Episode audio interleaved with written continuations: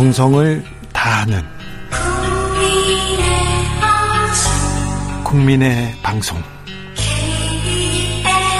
KBS 주진우 라이브. 그냥 그렇다고요.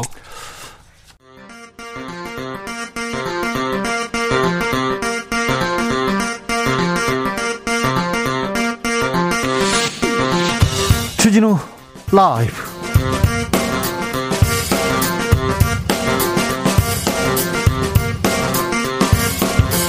(2021년 3월 12일) 금요일입니다 안녕하십니까 주진우입니다 부동산 적폐 청산하라 가족 친척까지 차명거래도 철저하게 수사하고 부정한 투기 환수 방안도 신속히 강구하라 문재인 대통령이 공직자 땅 투기 의혹에 대해서 엄명을 내렸습니다. 박영선 민주당 서울시장 후보는 국회 LH 특검을 건의했습니다. 민주당은 즉각 추진하자고 했는데요. 국민의힘에서는 검찰 수사 먼저 하라고 특검 제안 거절했습니다. 관련 내용 초지일검에서 짚어보겠습니다. 사적 이익을 공적 정보로 취하는 이런 일은 막아야 한다. 공적 사회 쇄신을 위해서 특별 조치를 취해야 한다. LH 사태로 인해서 이해충돌 방지법에 대한 목소리 커지고 있습니다. 그런데 이 법안 9년째 9년째 국회에서 잠자고 있습니다. 하지만 이제는 시대적 과제가 됐습니다. 아, 그간 이해충돌 방지법 세 차례나 발의한 국민권익위원회 전현희 위원장 만나보겠습니다. 백신 접종 시작됐는데 코로나 확진자 좀처럼 줄지 않고 있습니다. 또 날씨가 따뜻해져서 외출이 늘어서 그럴까요? 사람들 모이고 싶어서 그럴까요? 정부는 거리두기를 지금 단계에서 좀 더 연장하기로 했습니다. 백신 접종은 순차적으로 잘 진행되고 있는지, 백신 접종으로 집단 면역 형성은 언제쯤 가능한지 질병관리청 담당자에게 직접 물어보겠습니다. 나비처럼 날아 벌처럼 쏜다. 여기는 주진우 라이브입니다.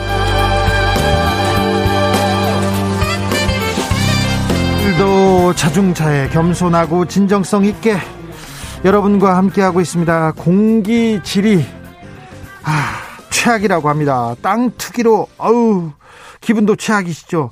아, 뜨거운 한 주였습니다. 정부는 이번 기회에 공직자의 투기, 차명 투기 모조리 잡겠다 강한 의지를 보이고 있습니다. 이번에는 아, 부동산 투기, 공직자의 부동산 투기 근절해야 됩니다. 국회에서도 법안 마련에 힘쓰고 있다는데 LH 사태 여러분은 어떻게 보고 계십니까? 이런 일 반복되지 않게 하려면 어떻게 해야 될까요? 여러분의 지혜 모아 주십시오. 알려 주십시오. 부동산 투기 아, 이번에 뿌리 뽑자고요. 샵 9730 짧은 문자 50원 긴 문자는 100원입니다. 콩으로 보내주시면 무료입니다. 사연 보내주시면 어, 추첨해서 모바일 커피 쿠폰 보내드리겠습니다. 그럼 주진우 라이브 시작하겠습니다.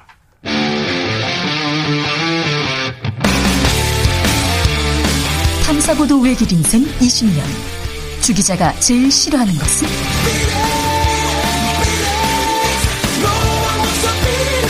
세상에서 비리와 부리가 사라지는 그날까지 오늘도 흔들림 없이 주진우 라이브와 함께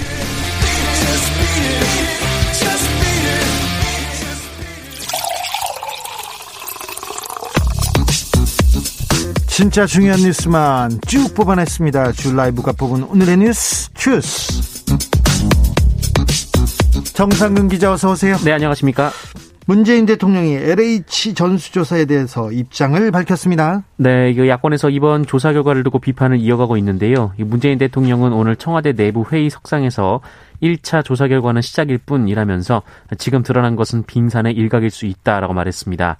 어, 그러면서 투기 전모를 다 드러내야 한다며 공직자와 LH 임직원, 가족, 친인척을 포함해서 차명거래 여부도 철저히 수사하라라고 지시했습니다. 아, 그리고 국민이 공감할 수 있을 만큼 끝까지 수사해야 한다라면서 그렇죠. 네, 명운을 걸고 수사할 것을 지시했고요. 이 나아가 부정한 투기 이익을 환수할 수 있는 방안도 신속히 강구하라라면서 이 국민의 분노를 직시해 이번 일을 부동산 적폐를 청산하고 공정을 바로 세우는 계기로 만들어야 한다라고 강조했습니다. 어, 그런데 오늘 조금 전에 들어온 속보에 따르면 변창흠 국토부 장관이 사의를 표명했다고 청와대가 밝혔습니다. 네. 어, 그리고 또 다른 속보는 LH 전북 본부장을 지낸 고위 간부 A 씨가 이 성남 분당의 한 아파트에서 투신해 사망한 일이 있었습니다. 이 A 씨는 전북에서 본부장으로 근무할 당시 바람직하지 않은 일을 했다라면서 어, 괴롭고 또 국민에게 죄송하다는 유서를 남긴 것으로 전해졌습니다. 변창흠 장관의 사의 표명에 대해서 문 대통령은 책임지는 모습을 보일 수밖에 없었다고 생각한다. 이렇게 청와대 어, 국민소통수석 정만호 수석이 브리핑을 통해 전했습니다. 다만 문 대통령은 이사 부동산 대책에 차질 없는 추진이 매우 중요하다면서 변 장관 주도로 공공 주도형 주택 공급 대책 관련된 입법 여기 기초 작업까지는 마무리해야 된다고 어, 말씀하셨습니다. 말했습니다. 그러니까 변창흠 공, 국토부 장관이 사의를 표명했지만 당장은 당장은 사퇴하지 않고 이 관계 어, LH 사태는 어느 정도 정리하고 어, 몇 가지 공약이 정책이 자리 잡으면 그 이후에 어, 그 자리에 대해서 판단할 것으로 보입니다. 음, 국회의원 전수조사하자 이런 얘기 있었지 않습니까? 네. 근데 하루 만에 또 불발됐네요. 그렇습니다. 어제만 해도 김태년 더불어민주당 대표 권한대행이 이 국회의원 300명을 대상으로 투기 여부에 대한 전수조사를 하자고 했고 김종인 비대위원장이 바로 맞받아쳤습니까? 네, 해보자 이렇게 화답을 했는데 금방이라도 국회의원에 대한 전수조사가 시작될 것 같았는데요. 네. 오늘 여야 합의가 불발됐습니다. 왜요? 어, 더불어민주당 김태년 원내대표 그리고 국민의힘 주호영 원내대표가 오늘 오전 국회에서 회동을 했는데요. 이 국회의원 전수 방안을 논의하던 중 이 국민의힘에서 국회의원 전수조사는 민주당이 먼저 하면 국민의힘이 하겠다라는 입장을 밝혔고 이 민주당은 한 번에 진행하자라면서 이를 받아들이지 않았습니다. 민주당이 먼저 하라. 네, 그렇습니다. 국민의힘 배현지 원내대변인은 민주당이 용기 있게 이 먼저 하자 하라는 제안을 받아줬으면 한다라고 설명했습니다. 잘 보십시오. 합의 불발됐습니다. 국회는 합의하는 곳이 아닙니다. 싸우는 곳이에요. 그런데 국민들이 계속 집중하고 국민들이 자 일해라 합의하라 이렇게 얘기하면 합의를 합니다. 자 국민들의 깨어 있는 국민들의 어, 힘이 좀 필요한 것 같습니다. 아무튼 국민의힘에서는 민주당 먼저 해라 책임이 민주당에 있으니 그러니까 그렇게 얘기하고 있고 국민의힘은 민주당이 하면 따라하겠다 이런 입장이죠. 네. 자 특검 얘기도 나옵니다. 네, 더불어민주당 박영선 서울시장 후보가 오늘 더불어민주당의 이 LH 사태 관련 특검 수사를 건의했습니다. 이 박영선 후보는 정부 합동 조사, 조사단 조사 결과를 시민들이 신뢰하지 않는 상황이니 이 김태년 원내대표에게 특검을 정식으로 건의한다라고 요청을 했고 예? 이 김태년 원내대표가 이를 수용했습니다. 주호영 원내대표는요? 어, 그러나 특검이 성사되지 않았습니다. 예, 국민의힘은 특검 합의 그리고 구성에만 두 달 이상이 걸린다라면서 피할 이유는 없는데 검찰 중심의 수사 이후에 특검을 논의하자라고 밝혔습니다. 검찰 수사 먼저 하자. 네, 이 박영선 서울시장 후보 제안에 대해서 안철수 국민의당 후보와 오세훈 국민의힘 후보 모두 특검이 아니라 검찰이 수사를 해야 한다라는 입장을 밝히고 있습니다. 네. 오세훈 후보는 멀쩡한 검찰에 손발을 묶어놓고 뒤늦게 특검을 하려고 한다라고 비판했고 안철수 후보는 특검 건의가 선거를 위한 주장이라면 국민을 속이는 것이다라고 주장했습니다. 특검 얘기도 한 발자국 앞으로 나아가지 못하고 있습니다. 음, 19일까지 보수 진영 서울시장 후보들이 단일화를 끝내기로 했습니다. 네, 국민의힘과 국민의당은 서울시장 보궐선거에 나설 보수 야권 단일 후보를 후보 등록 마지막 날인 19일에 발표하기로 합의했습니다. 아, 이에 따라 후보 선정을 위한 여론조사는 17일에서 18일까지 이틀간 진행하기로 했습니다. 네. 아, 양측이 어제 오후 여의도의 한 카페에서 단일화 방식을 논의한 결과인데요. 이 토론의 방식과 횟수, 여론조사 방식 등 쟁점이 여러 가지가 있었지만 어, 기존의 공감대를 모았던 단일화 마감 시한만 확정을 했습니다. 나머지는 협상에서 합의 도출에 실패했다고 얘기합니다. 그래서 기본 예의가 없다 이렇게 하면서 고성이 오갔다는 보도가 계속 나오고 있습니다. 네, 오늘도 실무 협상이 이어지고 있습니다. 단일화를 위한 협상, 아, 협상이 진행될수록 이렇게 음, 고성 이 디테일을 잡으려고 하는 싸움은 계속 치열해질 것으로 봅니다. 코로나 확진자가 오늘 많이 나왔습니다. 많이 나왔어요. 네, 오늘 영시 기준 코로나19 신규 확진자가 488명이 나왔는데요. 500명 선에 다시 육박을 했습니다. 어, 그리고 오늘 경남 진주에서 대량 집단 감염이 발생을 했습니다. 네. 어, 진주에 소재한 파로스 헬스 사우나라는 곳에서 이 코로나19 연쇄 감염이 이루어졌는데요.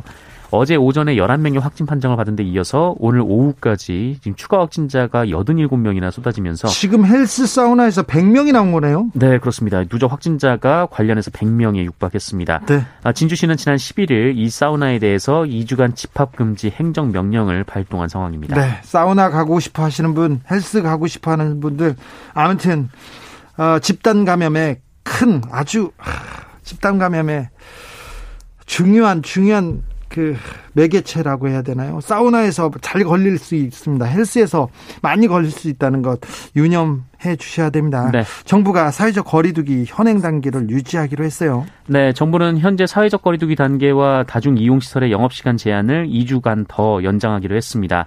아, 최근 확진자가 다시 많아지고 있는 상황인데요. 줄지 않고 있어요. 많아지고 있습니다. 네, 이에 따라 일요일에 종료 예정이었던 수도권 2단계, 비수도권 1.5단계 거리두기가 2주 더 연장이 되고 이 수도권의 음식점과 카페 등 다중 이용 시설은 계속해서 오후 10시까지로 영업이 제한이 됩니다. 달라지는 게 하나도 없네요. 어, 달라지는 것은 있습니다. 일단 직계 가족들이 집합 금지 대상에서 제외가 됐었었는데요. 네. 어, 다음 주부터는 영유아를 포함해서 8명 이상 모일 수가 없습니다. 아유, 이것도 좀 조였네요. 네, 어, 대신 대신 그 결혼 전에 양가 상견례를 하는 경우가 있지 않습니까? 예. 근데 이것이 5인 이하에 묶여 있어서 상견례가 이루어지지 못했는데 5인 어, 이하 제한을 풀고 어, 역시 영유아를 동반해서 8인까지 예외를 허용해 주기로 했습니다. 네.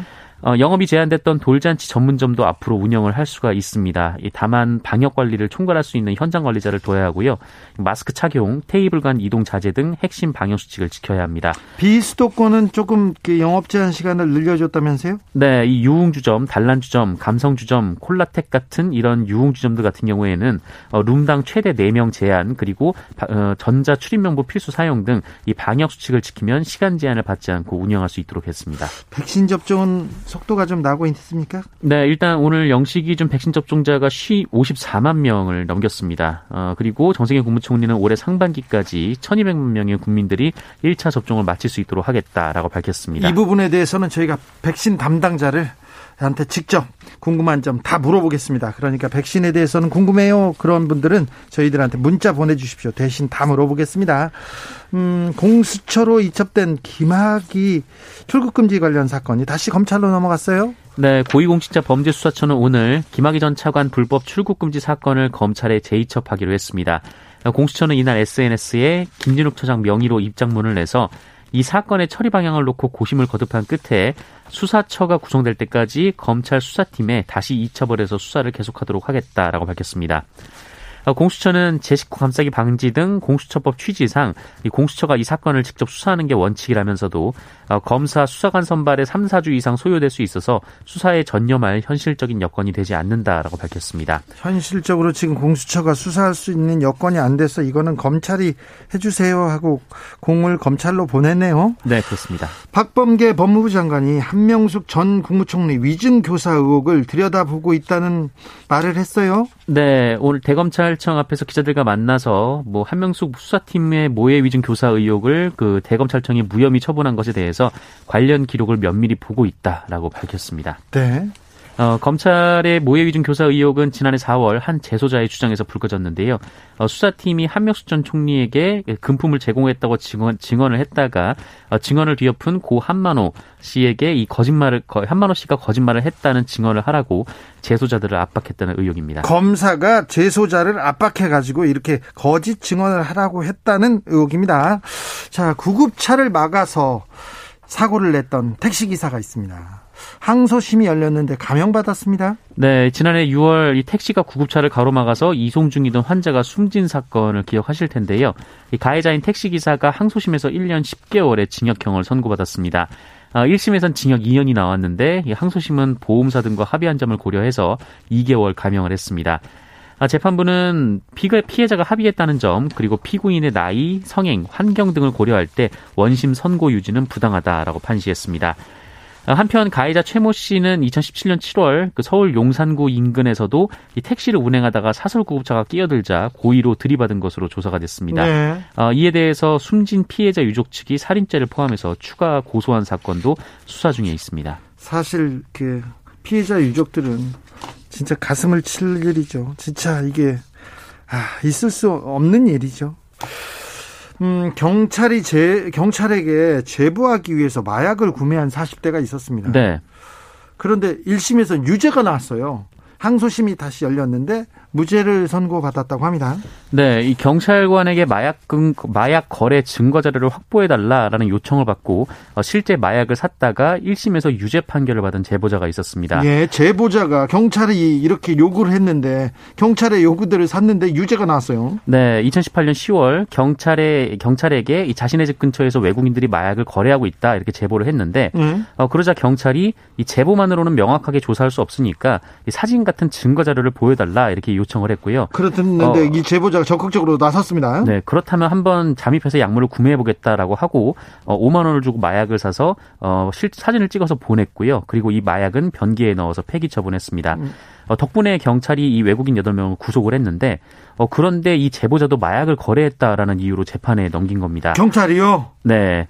어, 1심은 이 수사기관의 지시나 위임을 받지 않고 매매 행위를 한 이상 마약 매매 범행의 범위가 인정된다라면서 징역 2년 6개월의 집행유예 3년을 내렸는데요. 어, 중형을 받았어요. 그런데 수사기관의 지시를 받은 건데요. 네, 그래서 항소심은 고의가 인정된다고 보기 어렵다라면서 이 제보자로서는 수사기관의 위임과 지시를 받아서요 마약을 매수하는 것으로 인식했을 것으로 보인다라며 1심 판단을 뒤집었습니다. 좀 황당했겠네요. 이 제보자는. 네, 나름 협조를 하려고 노력을 했는데 네. 네. 황당했을 것 같습니다. 이런 사람을 잡다니 참. 네, 무죄 받았다고 합니다. 음, 계속해서 저희가 좀 아픈 뉴스인데 이런 뉴스 계속 보내드립니다. 저희가 아동 아동 폭행, 어, 추행 이런 걸 뿌리 뽑으려고 아프지만 계속 보냅니다. 생후 3개월 된 아들을 떨어뜨렸습니다. 네. 그리고 방치해 가지고요 숨지게 한 부모가 있습니다. 네, 생후 3개월 된 아들을 바닥에 떨어뜨려 머리를 다치게 하고도 10시간이나 방치한 30대 부부에게 검찰이 징역 5년을 구형했습니다. 아, 지난해 5월 27일 그 부천시 자택에서 이 생후 3개월인 아들을 바닥에 떨어뜨려 머리를 다치게 했는데 말다툼 중에 부인이 남편의 팔을, 팔을 뿌리치면서 껴안고 있던 아들을 떨어뜨린 것으로 조사가 됐습니다. 싸우다가? 네. 어, 그런데 응급처치를 받지 못했고 결국 사건 발생 40여일 만인 지난해 7월 뇌손상 등으로 아이가 숨졌습니다. 안타깝습니다. 이런 뉴스가 계속되고 있습니다. 안타까운 현실이 계속되고 있습니다. 코로나 검사할 때 면봉 쓰잖아요. 코를 네. 이렇게 면봉으로 쭉 찌르는데, 그죠? 입, 입 안에도 찌르고요. 네. 근데 그 면봉에 유독물질이 포함됐다는 뉴스가 있습니다. 네, 이 면봉을 코 안쪽까지 깊숙이 집어넣는데요. 엄청 깊게 넣어요. 네, 그런데 이 면봉에 플라스틱과 솜을 붙이기 위해서 이 자동차 고착제로 쓰이는 화학 물질이 사용됐다라고 합니다. 어, 이 화학 물질이 유독성이 있다라는 건데요. 어, 이런 면봉이 생산된 곳이 우리나라에서 코로나19 검사용 면봉을 가장 많이 생산하는 곳이고 아, 지금도 전체 면봉의 5, 60%가 이곳에서 생산된다라고 합니다. 아, 다만 이 회사에서 생산되는 모든 제품에 그 물질이 사용된 것은 아니고요. 이 회사가 또 하청을 줬는데 예. 그 하청업체 중 한 곳에서 이 화학 물질을 사용했다라고 합니다. 지금 코로나 시대 매우 중요한 부분이고 우리 생활에도 밀접한 관계가 있습니다. 면봉. 네, 일단 이 물질이 독성이긴 합니다만 그 2차 가공으로 굳은 뒤에는 독성 물질이 증발할 가능성도 있다라고는 합니다. 네. 하지만 식약처가 전혀 몰랐기 때문에 현재 조사 중인 상황입니다. 즉각 조사에 나서 주십시오. 주스 정상근 기자 함께했습니다. 감사합니다. 고맙습니다. 바리스님께서 수십 년 된 투기 적폐를 하루아침에 해결하기는 어렵고요. 차근차근 풀어가야 한다고 생각합니다. 그렇습니다. 이제 첫 걸음이니까 이 투기 적폐 뿌리 뽑기에서 차근차근 가야 된다고 봅니다. 8310님께서는 이익이 있으니까 투기를 할 수밖에 없고요. 투자해서 아무 이익을 볼 수 없는 제도적 장치가 너무 중요합니다. 투자해서 아무 이득을 볼 수 없다. 그럼 투자가 아닐 텐데 투기, 투기를 막아야 됩니다. 투기.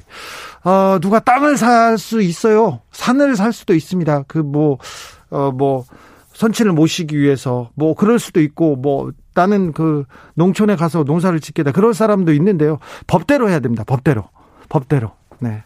어, 농사를 짓지도 않을 거면서 농부의 땅을 이렇게 탐하고 거기서 돈을 벌겠다고 하는 사람, 그런 사람들은 못하게 해야 됩니다. 특별히 공적인 정보를 가지고 사적 이익을 취하는 사람들 뿌리 뽑아야 됩니다. 6682님께서 고 김대중 대통령이 말씀하시길 돈 벌려면 공직에 나오지 말고 사업을 해라.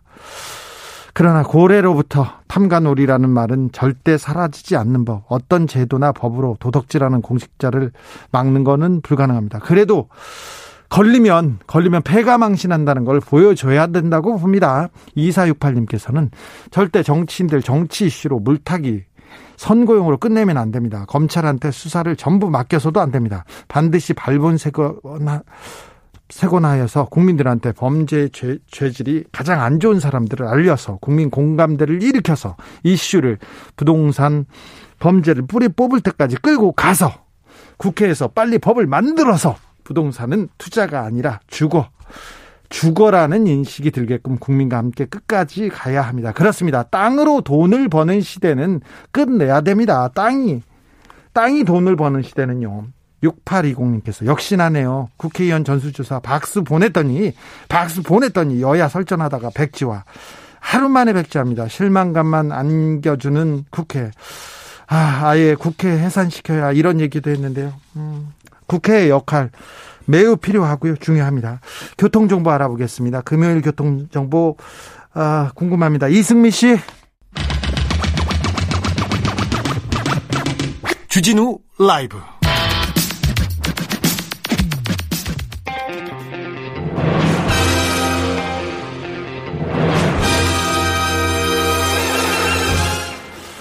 대한민국의 검사들이여 국민의 검찰로 거듭나기 위해 초심으로 돌아가자 검찰 개혁을 위한 뜨거운 한 걸음 초지일검 검찰 스스로의 개혁 응원합니다. 이제는 스스로 새로워지고 거듭나야 합니다. 주진우 라이브가 검찰 개혁의 벽돌 두 장 올려놓겠습니다. 여의지검 여의지검 개혁부입니다. 검사 출신 김경진 전 의원 안녕하세요. 안녕하세요. 새해 복 많이 받으세요. 감사합니다. 김경진 의원은 항상 새해 복 많이 받으라고 이렇게 인사합니다. 김남국 의원 오셨습니다. 네, 안녕하세요. 음. 살고 싶은 도시 생생도시 안산 단원을 김남국입니다. 네.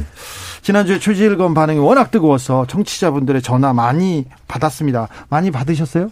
뭐 댓글에 제 욕설이 좀 많이 아, 올라가 있는 것 같더라고요. 네, 그렇습니까? 아니, 자, 김경진 의원님. 네. 음, 윤석열 총장이 사퇴한 지 일주일 지났습니다. 그런데 네. 계속해서 뭐 LH 사건, 다른 사건이 있는데 윤석열 총장이 계속 뜨겁습니다. 어떻게 보십니까? 그러니까 이제 뭐 정치를 할 것으로 이제 대부분의 사람들이 예상을 하고 있고 네. 그러다 보니까 지금 어차피 뭐 여권으로 나올 것 같지는 않고 그래서 더더군다나 이제 국민들의 관심이 집중돼 있고 그러면서 언론도 모든 포커스가 거기에 맞춰져 있고 그러면서 뜨거운 것 같아요. 네, 이게 정치인은 아마 과거와 현재, 미래를 전부 다 평가받는 직업인 것 같아요. 현재 정치인으로서 내가 어떤 말을 한다라고 하면 그 말이 힘을 가지려면 자신이 살아오는 인생 이력과 일치하는 그런 삶을 보여줬어야 된다 보이거든요. 그런 점에서 과연 윤석열 총장이 지금 우리 사회의 공정과 어떤 정의를 외쳤을 때 검찰로서 과연 그러한 것들을 실천해 왔는지 이런 것들을 아마 면밀하게 국민들이 평가하고 들여다볼 것으로 생각이 되고요. 그리고 현재와 과거만으로 그 정치인에게 어, 표를 주거나 마음을 주는 것은 아니라고 보여요. 결국에는 무엇을 하겠다라는 것들을 사회 각 분. 분야에 대한 여러 가지 의견을 생각을 가지고 있어야지 아마 좋은 국민들에게 정, 좋은 정치인으로 평가받지 않을까 그렇게 보고 있습니다. 김남국 의원은 윤석열 총장과 공정과 정의는 어울리지 않는다 이렇게 보시는 거예요? 어 제가 그렇게까지 말씀을 드리지 않았고요. 네.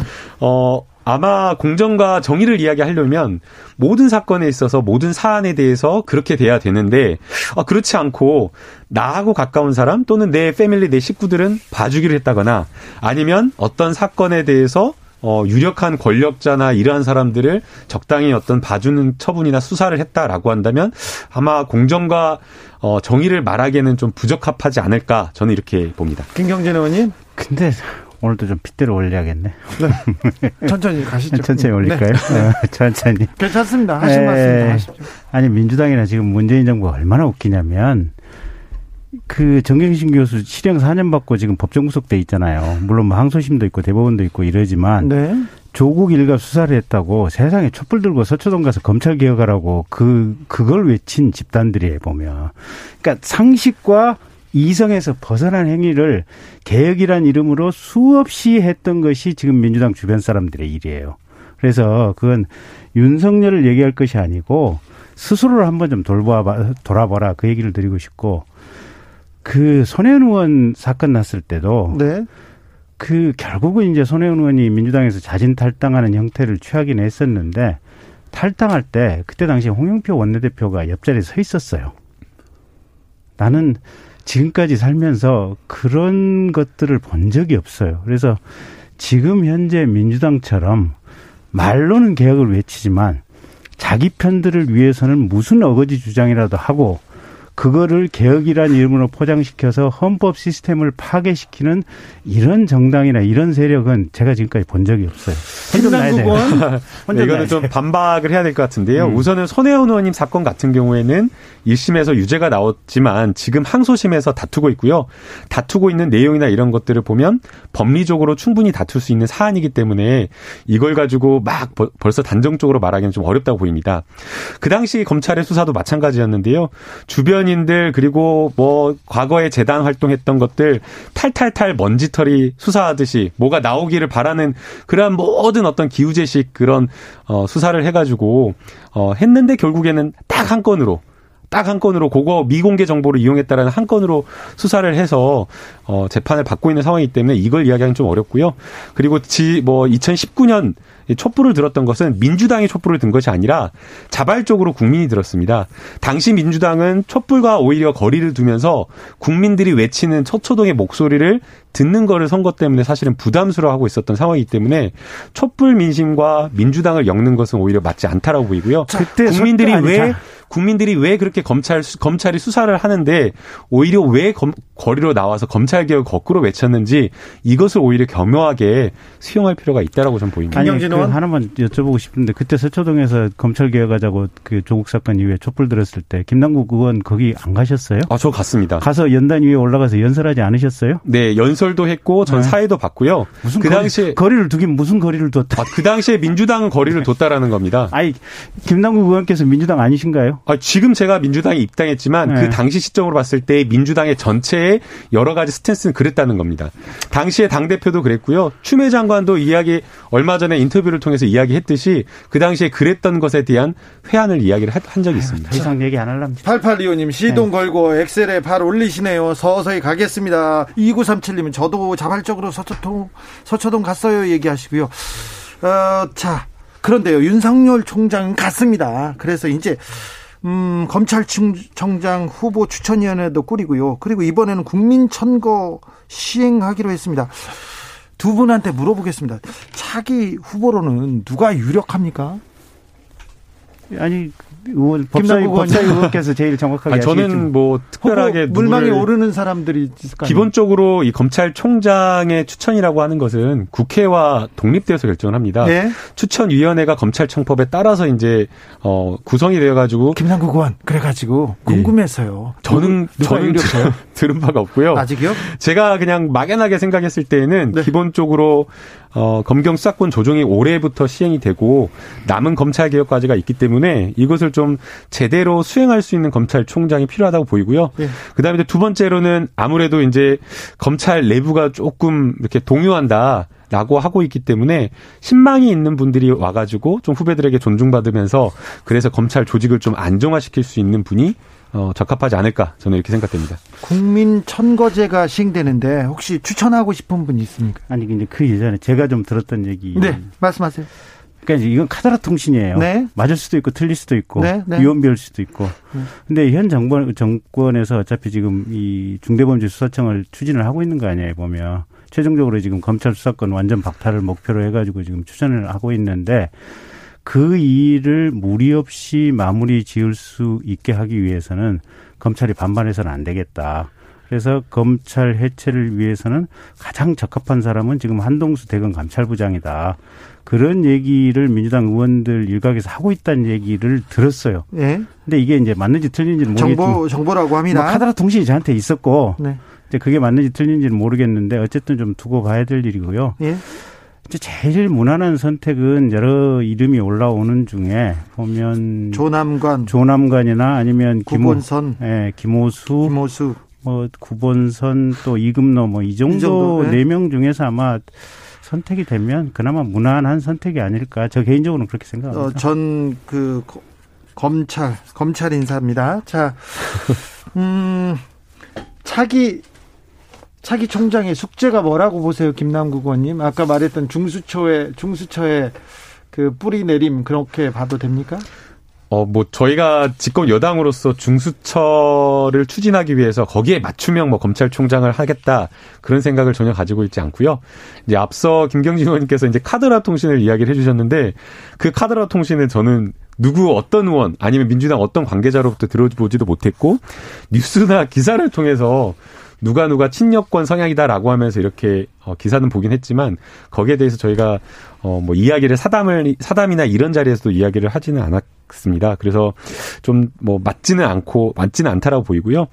어, 결국에는 검찰총장이 뭐 어떤 걸 해야 되느냐, 뭐 여러 가지 것들이 있지만 결국에 가장 중요한 거는 올해부터 실시되는 이 검경 수사권 조정에 따른 이 수사 준칙, 결국에는 이 중대 범죄에 대한 수사 어, 부실이라든가 이런 것들을 발생하지 않으면서 검찰과 경찰 간의 협력 관계를 잘 유지하면서 이 형사사법 체계 시스템을 잘 맞춤형으로 해줄 수 있는 그런 검찰이 저는 중요한 역할, 역할이라고 보입니다. 5884님께서 김경진 의원님, 소초동 시위가 정경심 유지에 항의한 게 아니라 검찰 수사가 부당하는 것, 부당하다고 한 것이었어요. 이렇게. 아니, 검찰 수사가 부당했으면 정경심 실형 4년이 왜 나오냐고요.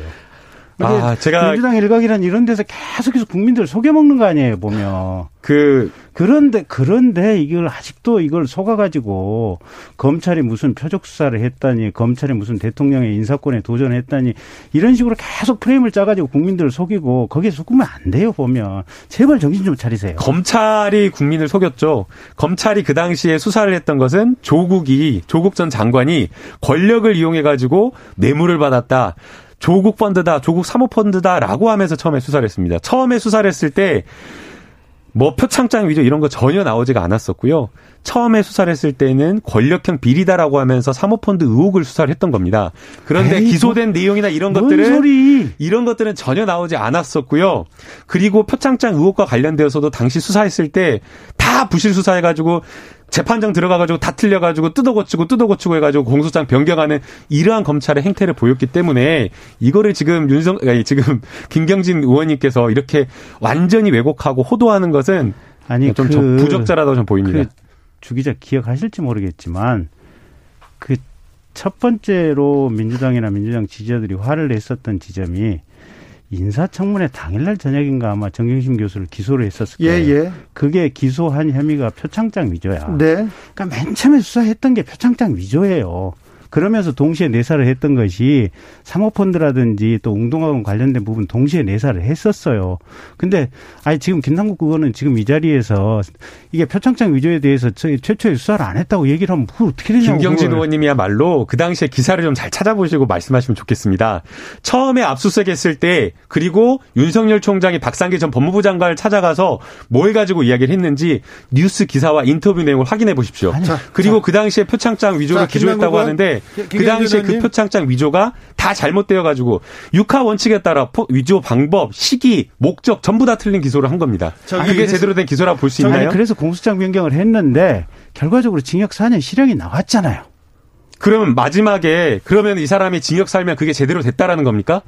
유죄가 나 유죄가 나오면 무조건 그게 잘된 수사이고 그게 잘한 검찰이라고 말할 수 있냐라고요. 아니 법원에서 그런 식으로 어떻게 지금 의원님께서는 판단을 한 거 아니야. 자, 의원님께서 어떻게 그런 식으로 김당국 의원님, 김경진 의원님, 네. 조국 장관 얘기는 저 지금 저기 여의도에서도 3박 4일 동안 싸우고 있는 사람들이 있고요. 네. 다른 얘기가 있으니까 아니 팩트만 그러면 안 맞는 그러니까 얘기를 하니까 그렇지. 의원님이 팩트가 틀리잖아요. 의원님이야말로 좀 기사 내용을 좀 받아보고 확인해보고 좀 말씀했으면 좋겠어요. 아니, 제가 당신께 드리고 싶은 얘기가 바로 그 얘기입니다. 저는 의원님의 당신이 아닙니다. 당, 신이 아니요. 그렇죠. 언제부터 그렇게. 뭐 저는 남성입니다. 그렇지. 여보 당신이었어. 네. 어, 좋은 지적이었어요. 네. 자, 정경심 교수 재판은 이 정도로 너, 넘어가 보고요. 나중에 하겠습니다.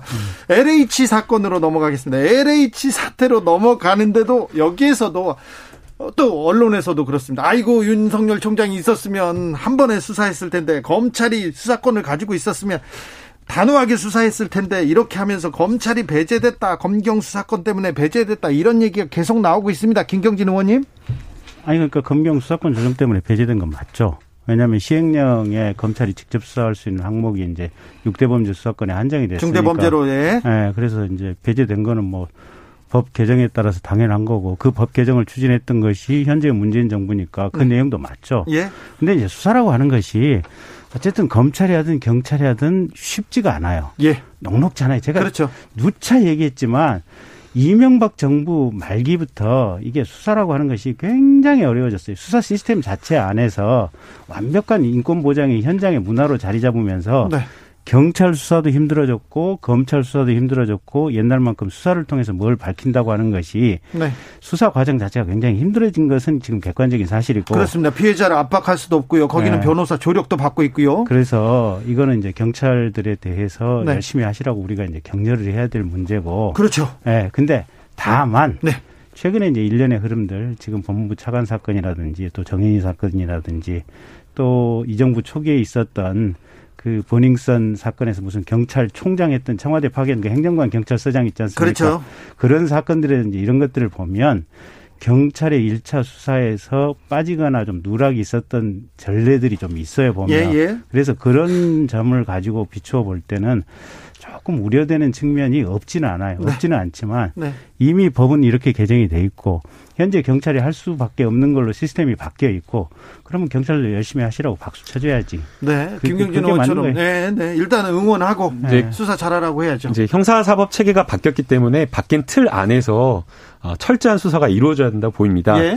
어, 국민이 기대하는 눈높이에 맞춰서 경찰이 정말 빠짐없이 이잡듯이 수사를 해야 되고요. 이 과정에서 검찰이 무조건 배제되는 것은 아니라고 저는 생각이 됩니다. 어, 협력 체계를 구축하는 그 과정 속에서 파견이 지금 아마 어, 처음에는 최초 한 명으로 되어 있는데 실력 있는 그당 그 분야의 수사 경험이 있는 어, 중견 이상의 검사를 3명 이상 파견하겠다라고 지금 법무부 장관이 이야기한 것으로 보이고요. 그렇기 때문에 이 수사팀에 처음부터 수사에 여러 가지 조언이라든가 이런 것들을 하는데 검사가 완전히 배제되는 것은 아니라고 보입니다. 해외 사례나 이런 것들을 보더라도 어, 검찰이 초기 단계부터 여러 가지 증거 수집이라든지 공소 유지를 위해서 필요한 조언들을 하기 때문에 그러한 역할을 지금 시스템 안에서도 충분히 할 것으로 보이고요. 지금 이 LH 사건이 결국에는 이 검경 수사권 조정 하에서 검찰과 경찰이 어떤 관계를 가지고 나아가는가 그렇죠. 수사에 있어서의 동등한 수사 주체로서 어떻게 수사를 하는지를 보여주는 시금석이 될 것으로 보이고요. 근데 네. 이건 있어요. 그러니까 제가 기본적으로 이 경찰의 수사를 응원하고 우리가 도와드려야 된다라고 네. 하는 건데 현재 그러면 민주당이 개혁이라고 바꿔놓은 시스템에 대해서 이 시스템 자체에 대한 우려는 없느냐. 네. 뭐 이런 거예요. 가령 수사를 하다가 혹시 현 정권이나 민주당의 고위직 무슨 국회의원이나 아니면 현 정권의 고위직 누군가 나왔을 때 더 수사 열심히 하죠. 더 열심히 해야 되는데 과연 경찰이 윤석열처럼 대찬 각오로 이거를 현 정권 들이받아가면서 할 수 있는 결기가 있을 것인지. 네, 또 나왔습니다, 윤석열. 네, 윤석열 같은 경우는 빰 맞아가면서 이 들이받아가면서 수사를 했는데 네. 국가수사본부장이 그런 결기가 있을지 첫째는 의문이고 두 번째는 이제 이게 경, 검찰이 이제 6대 범죄 수사만 하도록 해 있으니까 가다가 가령 뭐 2급이나 1급 고위직 공직자가 나왔다. 나오면 네. 그러면 이제 검찰로 첩보를 이첩을 해야 되는데 네. 이런 과정이 제대로 될지. 예. 그러니까 수사라고 하는 것이 한 뭉텅이로 가면서 이게 일, 이게 뭐랄까 일률적 체계적으로 해야 될 필요성들이 있는데 네. 이게 가다가 조금만 요거 나오면 요건 쩌리 가야 되고 또 저거는 공수처로 가야 되고 뭐 이런 상황들이 생 길 수가 있어서 그런 문제에서 이게 지금 개혁된 수사 체계라고 하는 것이 우려가 있는 것은 일정 부분 우려가 있는 건 사실이다 이렇게 봐야 될것 같아요. 오히려 오히려 저는 그 김경진 의원님이 지적하신 그 고위직에 대한 철저한 수사 때문에 수사권을 분산시키는 게 맞다라고 보입니다. 어, 과거에 검찰이 어, 경찰을 그냥 아예 수사지했을 때는 고위직에 대한 수사 검찰이 마음대로 주물럭거리면서 원하는 수사만 했어요. 뭐 윤석열 총장이 빰 맞아가면서 수사를 했다는데 빰 맞아가면서 자기가 원하는 선택적 수사를 했던 거죠. 2015년 LCT와 관련된 사건 보십시오. 당시에 뭐 43명의 리스트, 특혜 분양을 받았다라고 하는 리스트 의혹이 있었는데 제대로 된 수사조차 하지 않은 상태로 시민사회단체에서 그렇게 이야기를 했는데 이거 뇌물이 될 수 있다고 했는데도 일체 수사하지 않고 43명 중에 2명 기소하고 말았습니다. 서서히 엑셀 밟습니다. 거기에 들어가 있는 사람 사람들 지금 명단에 나와 있나 하는 사람들 국회의원 당시 국회의원 지금 현직 국회의원도 포함되어 있다 하고요. 검사장 고위직. 법원 고위직 이런 사람들이 수두룩벅적하다고 합니다. 김남국은. 그런데 거기에 대한 김남국은. 수사 제대로 된 수사 하지도 그 않으면서 이렇게 당신, 당신 말에 책임을 질라면 이야기하는 게 과연 맞는 것인지 당신 말에 책임을 질라면 구체적인 사실 그러니까 현직 국회의원 누구 그다음에 전직 검사장 누구 그, 그 자가 어떠 어떠한 것을 조건으로 해서 뇌물 얼마를 받았다 이렇게 얘기를 해줘. 그러면 그 얘기가 다 맞으면 아무 문제가 없을 거고 틀리면 김남국 의원이 지금 형사 사건으로 명예훼손죄로 피소가 돼가지고 본인이 심판을 받게 될 거예요. 그런 식으로 근거 없는 그냥 일반적인 애매모호한 얘기 하지 말고. 김경진 의원님. 네. 이거는 애매모호한 이야기가 아니고요. 애매모호한 구체, 얘기잖아. 애매모호한 이야기가 아닙니다. 이거는 법정에서의 진술까지 있었던 아니, 이야기고요. 육하 원칙에 따라서 이 자리에서 아니, 해봐. 리스트 이름을 모르는 해봐요. 이 자리에서 해봐. 해봐요. 김경진 의원님, 김경진 의원님, 네. 이 반말은 좀 삼가해 주셨으면 네, 좋겠고요. 해봐요. 요, 해봐요. 이 리스트 이거는 구체적인 이야기고요. 네. 그 명단의 이름은 제가 확인하지 못했기 때문에 이야기를 못하는 겁니다. 아니, 그러면 그러면 지금 언론에서 네. 아니 본인은 의원님께서는 부정부패를 수사를 철저히 해야 된다라고 이야기를 하면서 이름을 못하면 거기에 대한 문제 제기 못하는 겁니까? 아니, 말이 그러니까 안 되는 겁니다. 이미 내, MBC나 JTBC 지금 실체가 없잖아요. 지금 아니, 당신께서 얘기하신 내용에 실체가 없는 얘기를 하잖아요. 안 된다니까요. 김경진 의원님. 네. 보도까지 되고 구체적인 내용, 아니, 진술까지 당시 관련 특혜 의혹의 당사자라고 하는 그 대표까지 이야기한 진술이 어떻게 실체가 없고 어떻게 구체적인 이야기가 아니라고 할 수 있습니까? 저는 지금 김경진 의원 이야기하는 거 정말 상식적이지 아니다고 보이고요. 그 당시에 제대로 된 수사를 하지 않았다고 수많은 시민사회단체 문제제기를 한 겁니다. 지금 수사팀에서 뭐라고 하는지 아세요? 당시에 미분양이라고 하면서 미분양이 어떻게 특혜가 될 수 있냐고 이야기하는데 대법원 판례에서 미분양, 이미분양 상관없이 분양권을 그렇게 해주는 것만으로 뇌물이 된다라고 하는 대법원 판례가 있습니다. 그런데 그런 식으로 해명을 하는 게 맞냐고요. 자, 김남국 의원 여기까지고요. 김경진 의원님, 네. LCT에 대해서도 하실 말씀이 있죠? 아니, 나 그 사건을 몰라요. 몰라요? 아, 그리고 지금 다른... 김남국 의원이 네. 주장했던 내용이 뭔 내용인지 모르겠는데 네. 지금 이 자리에서 느끼는 건 뭐냐면 네. 구체성이 없어. 그러니까 현직 국회의원 정도가 그 사건이 부실 수사였고 네. 검찰이 명확한 뇌물 사건을 전직 검사장이나 또 전 현직 국회의원에 대해서 덮었다라고 얘기를 할 거면 사실은 뭐 전직 검사장 누구 누구가 얼마를 언제쯤 받았다. 언제쯤은 모를 수도 있어요. 얼마를 받았다. 요 얘기를 해줘야 돼. 그래야 떳떳하게 얘기를 할 수 있는 거고. 그 다음에 전 현직 국회의원 누구누구가 얼마를 LCT로부터 받았다. 이 자리에서 방송을 그렇게 해줘야 본인이 책임 있게 얘기를 하는 거야.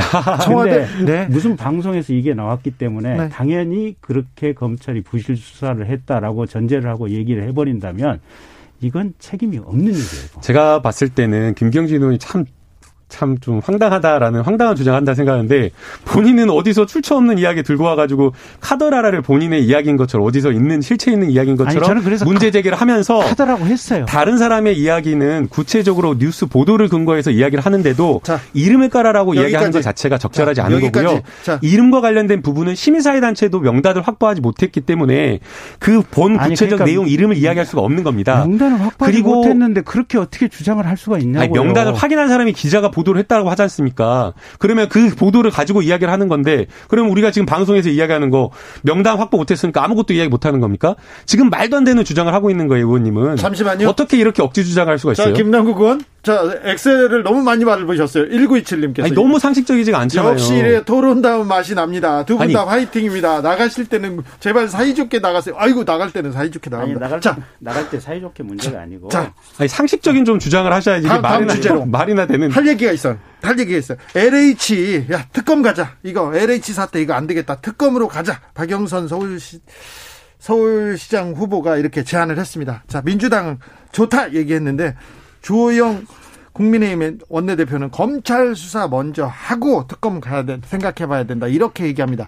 이 부분은 어떻게 보시는지요, 김경진 의원님? 네, 그냥 김남국 의원님 얘기하시라 그랬어요. 왜 그래요? 토론 뭐 별로 삐지셨어요. 토론하고 싶지 않아요. 아이고 왜 그래요? 자, 네. 김남국 일단은 먼저. 김경진 네. 의원님 태도라든가 말투라든가 이런 게 비아냥거리고 반말하고 이런 것들 좀 고치셔야 된다고 저는 생각이 들고요. 네. 그리고 주장을 할 때는 좀 상식적인 선에서 주장을 하는 게 전 바람직하다 고 보입니다. 그래서 좀 그 점을 좀 어, 유감이라고 말씀을 드리고 싶습니다. 자, 예, LH 특검. LH 특검과 관련되어서는 야당에서 지금 주장을 하는 검찰의 수사가 현행법에 의해서 불가능합니다. 그런데 계속해서 야당이 경찰의 수사를 못 믿겠다라고 하면서 경찰 수사에 대한 문제 지적을 하고 있기 때문에 불가피하게 더 확실하고 정말 철저한 수사를 하기 위해서라도 특검이 필요한 것 아니냐라고 지금 이렇게 이야기를 하고 있는 거고요. 또 뭐 전체 정부에서 전체를 대상으로 또 국회의원을 대상으로 조사하겠다라고 하고 있지만 조사와 관련되어서는 이 압수수색이라든가 강제 수사 이런 것들이 불가능하기 때문에 조사의 한계가 분명합니다. 그러니까 이것을 확실하게 근절하기 위해서 특검을 하자라고 이렇게 제안한 걸로 저는 생각이 됩니다. 김경진 의원께서 아까 일단은 경찰이 뭐 특수본을 꾸려든 어떻게든 경찰이 수사를 하고 응원해야 된다 이렇게 지켜봐야 된다고 얘기를 했는데 계속 국민의힘에서는 아유 경찰 수사 못 믿겠다 검찰로 가야 된다 얘기합니다. 지금 현행법상 불가능한데도요. 아니, 그러니까 유일하게 방법은 있죠. 이제 시행령을 어? 개정을 하면 되죠. 시행령을 개정해요? 네. 어떻게요?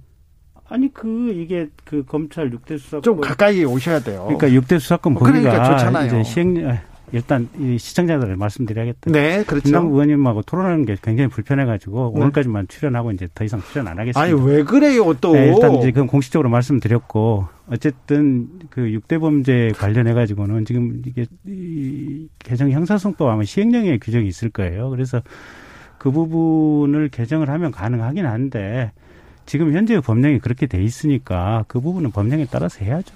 법령에 그러니까, 따라서? 네. 네. 조금 황당한데요. 네. 아니 수도 없이 무례하게 반말하고 한 사람 제가 예의 예의를 지키면서 어른이라고 생각해서 예의를 지키면서 참았었는데 누가 불편하다고 이야기하는지 모르겠어요. 아, 죄송합니다. 방송 끝나고 하세요. 아, 나참 너무 아니, 너무 매너도 없고 너무 네. 상식적이지도 네, 않고. 네, 자, 오늘 김경진이 너무 지나치다라고 생각이 네, 들어요. 저희 저희가 죄송합니다. 제가 아니, 잘못했어요. 네, 죄송해요. 제가 잘못했어. 제가 죄송합니다. 자, 자, 그런데 마무리하자. 진짜 매너가 너무 없으시네요. 진짜. 죄송해요. 죄송해요. 김남국 의원. 김남국 의원 왜 이렇게 지금껏 잘 참다가 왜 오늘 왜 그러세요? 아니 계속 말도 안 되는 주장을 하는데 비아냥거리면서 그런 식으로 하시는데 어?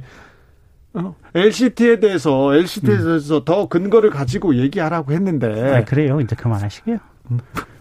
이게 시청자들 앞에서 예의도 아니고 어쨌든 이 초지일검 이게 이제 한 제가 한 6개월 했나요? 우리가 한 6개월 했나요? 6개월 했는데 여러 가지 이제 이렇게 마지막을 네. 끝내는 거는 좀 청취자분들한테 국민들한테는 좀 그렇지 않습니까? 죄송하죠. 죄송한데. 아니 우리가 더 네. 토론해야죠, 더. 아니 이제 저보다도 훨씬 더 아마 여러 가지로 철학도 있고 또 실무 경험도 많고 여러 가지로 생각도 바르신 분들이 토론을 할 수가 있을 거고 일단 제가 토론하는데 김당부 의원님하고 불편해서 못 하겠어요. 못 하겠고 그뭐제 제 담량이 협소화할 수도 있고 또 제가 또 이게 조금 뭐랄까 성정을 좀 참지 못한 측면도 있고 그런 아무튼 조지일검 오늘 방송은 네, 여기서 네. 마무리하겠습니다. 네, 네. 인사를 인사를 일단 해주세요. 자 김남국 의원님. 예 오늘 좀 이렇게 토론이 좀 격앙됐었는데요. 네. 어, 예의 없는 사람에게도 좀 예의 있는 태도를 보였어야 하는데 그러지 못해서 좀 시청자 여러분께 청취자 여러분께 좀 죄송하다는 말씀 드립니다. 마지막까지 왜 그래 김남국 음. 의원. 자 김경진 의원. 예 죄송하고요. 어쨌든 우리 국민 모두가 이게 개혁인지 아니면 개혁을 빙자한 자신들만의 리그를 만들어가는 과정인지 하여간 국민들께서 잘 생각해 보시기 바랍니다. 제가 초지일검에서 나온 마지막 말씀으로 드릴 부분은 거기까지입니다. 초지일검 오늘은 여기서 마무리하겠습니다. 제가 죄송했습니다. 음. 김경진 의원 그리고 김남국 의원 감사합니다. 네, 감사합니다. 네, 감사합니다. 원타임에 원타임 들으면서 저기는 여기서 인사드리고요. 잠시 후 6시에 돌아오겠습니다.